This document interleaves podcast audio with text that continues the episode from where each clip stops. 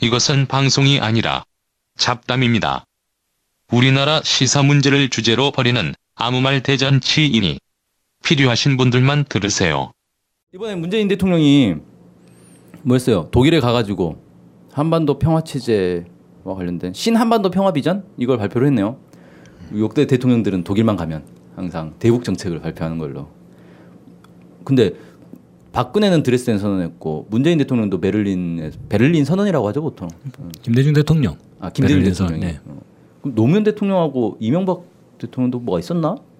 이명박은 저기 비핵개방 삼천. 그게 독일이었나? 독일은 아니었는데 완전히 좀 네. 명박이 이즘으로 음. 야 삼천 달러 줄게 이걸로 했잖아요. 삼천 달러. 아. 네 아무튼 이번에 이제 독일이 독일이 아무래도 분단됐다가 통일이 된 동서독이 통일이 된 상징성이 있어가지고 독일에 가면 꼭 대통령들이 이제 대북 정책을 발표하는데 신한반도 평화 비전에 대해서 여러 가지 평가들이 있더라고요. 근데 어 저는 제일 이제 놀랬던 건 아니 제일 놀랬기도 하고 공감이 갔던 게 그 김동엽 교수라고 극동연구소에 있는데 이분이 북한 무기 관련된 이런 글들을 많이 쓰더라고요. 페이스북에다가 뭐라 썼냐면. 아, 이 신한반도 평화 비전이 박근혜랑 뭐가 다른지 모르겠다. 이렇게 아주 냉정하게 까버리더라고요. 근데 아, 또 동감이 됐어요. 이렇게 보면 굉장히 좋은 말은 상당히 많이 나와요. 육점일오 공동선언이나 십사 선언, 뭐 법제화 이야기도 나오고 음. 북한 체제를 보장하는 비핵화 이건 약간 좀 의문이 드는데 남북 평화 체제 이야기도 나오고 그리고 단기적으로 할 수 있는 뭐 이산가족 상봉이라든지 평창 올림픽 참가. 그리고 군사분계선의 적대행위 중단, 남북대화 재개, 그리고 그 정상회담까지 언급을 했어요. 그렇죠. 정상회담 할 수 있다. 언제 어디서든. 뭐 근데 좋은 이야기를 많이 했는데 문제는 이제 이게 과연 이제 북한이 받아들일 수 있는 아니냐 이런 게 좀 중요한 것 같아요. 그래서 보면 이제 완전하고 검증 가능하면 불가역적인 한반도 비핵화.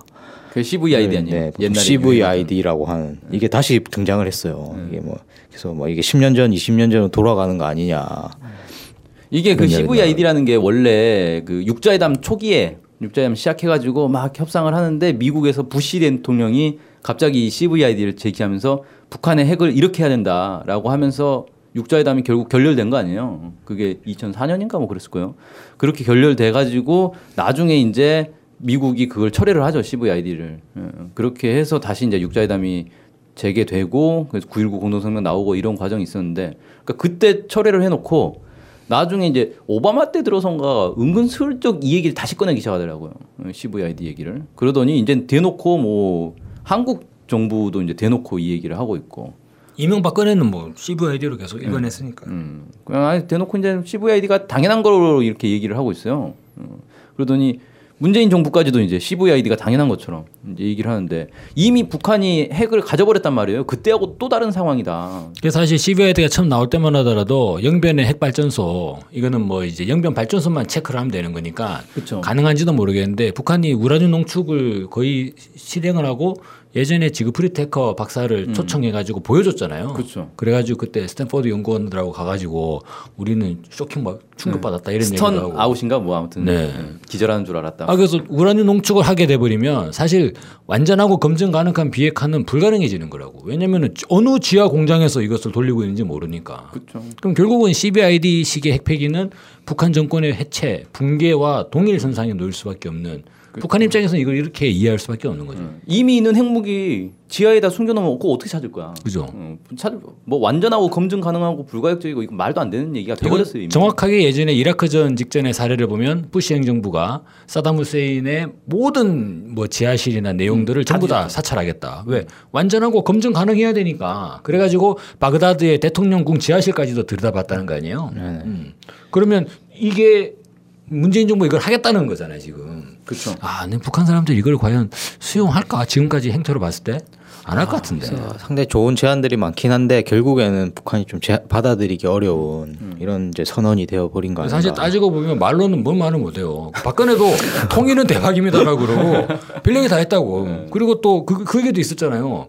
보수 정치인으로서 유일하게 단독으로 평양을 갔던 사람이다 이런 얘기도 음. 하고 뭐 별의별 얘기 다 했잖아요. 그러니까 이게 저는 어떤 느낌이 드냐면은 그냥 좋은 얘기 나쁜 얘기 다 뒤섞어 가지고 짬뽕을 만들어 놓고 그냥 좀 중도적인 그러니까 국내 보수 세력도 반발하기 애매하고 뭐 이런 식으로 좀 만들어 놓은 거 아닌가라는 생각이 드는데 이렇게 해놓으면 사실 아무것도 안 되는 거거든요. 이게 중도라는 게 아니에요. 세상에 남북관계를 중도로 풀 수는 없는 거거든요. 근데 뭐 처음에 연설문을 만들어놨다가 이제 북한이 음. 아이씨비엠을 쏘니까 또 막 수정하면서 막 이렇게 음. 좀 자충우돌한 거 아닌가 음. 이런 느낌도 들고. 그 그게 이제 결정적인 증거가 뭐냐면은 북한 아이씨비엠에 대해서 막 규탄을 했단 말이에요. 그러고 나서 북한은 돌아올 수 없는 다리를 건너면 안 됩니다. 이렇게 표현을 해요. 근데 아이씨비엠까지 쐈는데도 돌아올 수 없는 다리를 건너면 안 된다면 그 뭘 해야 돌아올 수 없는 다리를 건너는 거예요? 수소폭탄 실험도 이미 했고 아이씨비엠도 쐈고 에스에이비엠도 쐈고 뭘 더 하면 돌아올 수 없는 다리죠 그게? 정말 미사일 쏘는 거 아니에요? 그냥 아예 그냥 실전 워싱턴으로 어, 실전을 네. 하는 게 돌아올 수 없는 다리다. 사람들이 다 그걸 의문을 가지고 있는 것 같아요. 네. 트럼프도 보통 이제 아이씨비엠 시험 발사를 뭐 레드라인이다 보통 그렇죠. 이렇게 이해를 하고 있었는데 그저 어젠가 그저께인가 트럼프도 뭐 트위터에서 그런 거 아니다 레드라인 설정 뭐, 설정 안 할 거다라고 이야기를 음, 했던가요? 그렇죠. 네. 설마 레드라인을 정말 아이씨비엠에다가 그냥 고각 발사하는 게 아니라 음. 핵탄두를 탑재해 가지고 음. 아예 그냥 남태평양의 어떤 섬에다가 무인도에다가 음. 우리 거기에다 쏜다라고 이제 선언을 하고 실제 발사해 버리는 육십 년대 미국이 맨날 하던 거 있잖아요. 네. 수폭 실험하는 거 음. 그거를 또 레드라인으로 생각하는 건가? 아, 점점 레드라인이 뒤로 가고 있어요. 의문, 의문을 가지고 있습니다. 돌아올 수 없는 다리가 점점 뒤로 가고 있어요.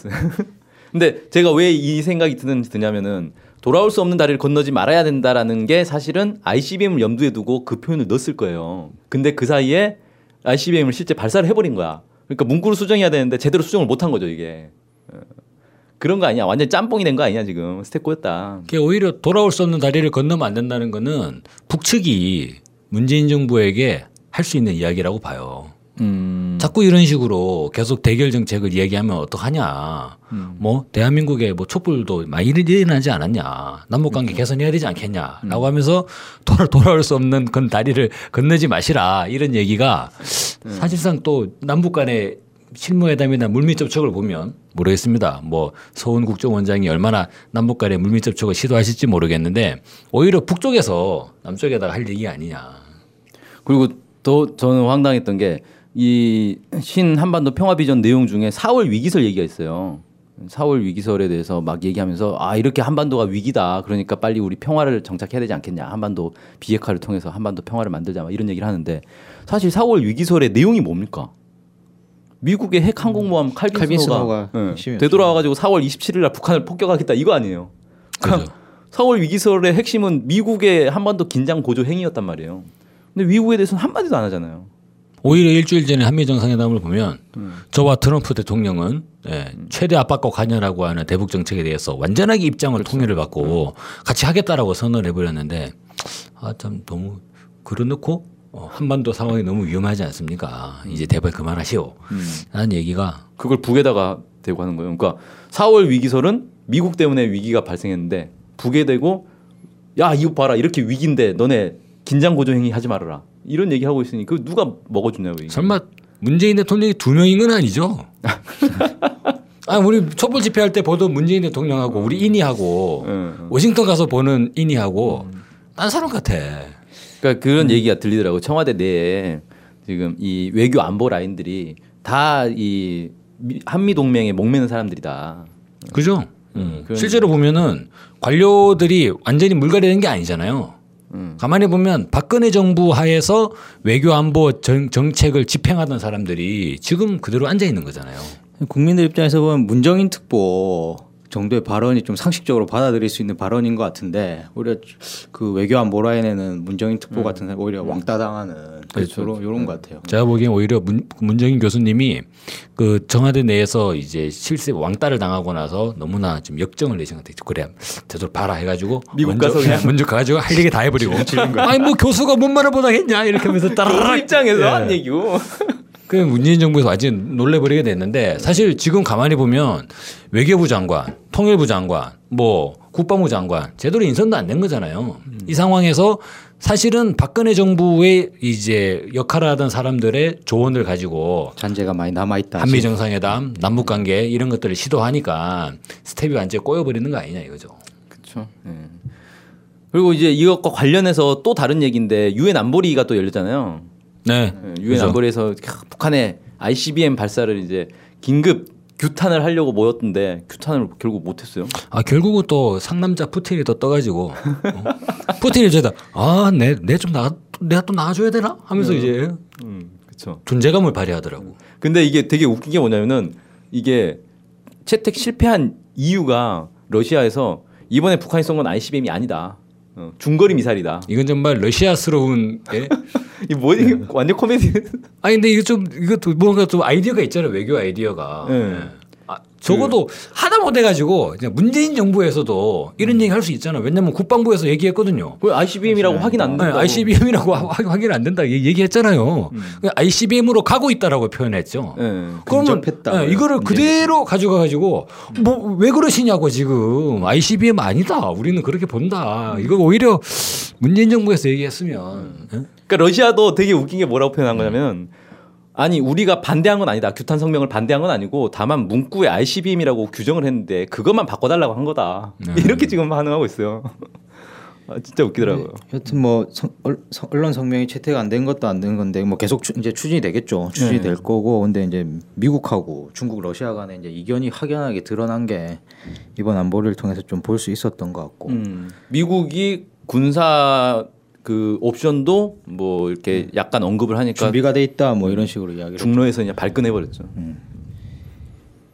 앞으로 이게 안보리 결의 채택 이런 게 좀 여전히 상당히 난항 진통. 사파 싸움을 펼치면서 결국은 그래도 미국 주도의 이런 제재 결의안이 통과되지 않겠어요? 좀 뭐 그러니까 음. 경제 제재를 중심으로 해서 지금 미국이 보니까 이제 뭐 주요 뭐 경화 획득 북한의 경화 획득 권을 차단해야 된다고 하면서 뭐 석유 수출 중단을 음. 이야기를 하고 있고 내나 뭐 결국은 중국 대상으로 하는 거죠. 그렇죠. 해상 해상과 공중을 차단하는 거 그리고 음. 뭐 북한 지도부의 인권 유린을 음. 책임을 추궁하자 뭐 이런 것들을 이제 강제하려고 하고 있는 것 같아요. 근데 이거 안보리에서 벌어진 양상 보면 되게 좀 웃기잖아요. 다들 이제 북한한테는 다들 북한한테는 뭐 말도 못해. 네. 그러면서 계속 트럼프는 시진핑한테 야 네가 가서 좀 하라니까.